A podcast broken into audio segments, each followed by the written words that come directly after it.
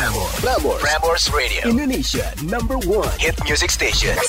Cuman ada dua output ketika lo ke Bali. Antara healing, Healing atau hilang. Hilang. SNSD Yes, gua di- tahu. Blackpink Iya. gua tahu. Gua tahu karena yang gak akan gue lupain adalah ngeteng dari Jakarta ke Bajo. Fun fact-nya adalah gue selalu pengen di masa depan gitu. Iya.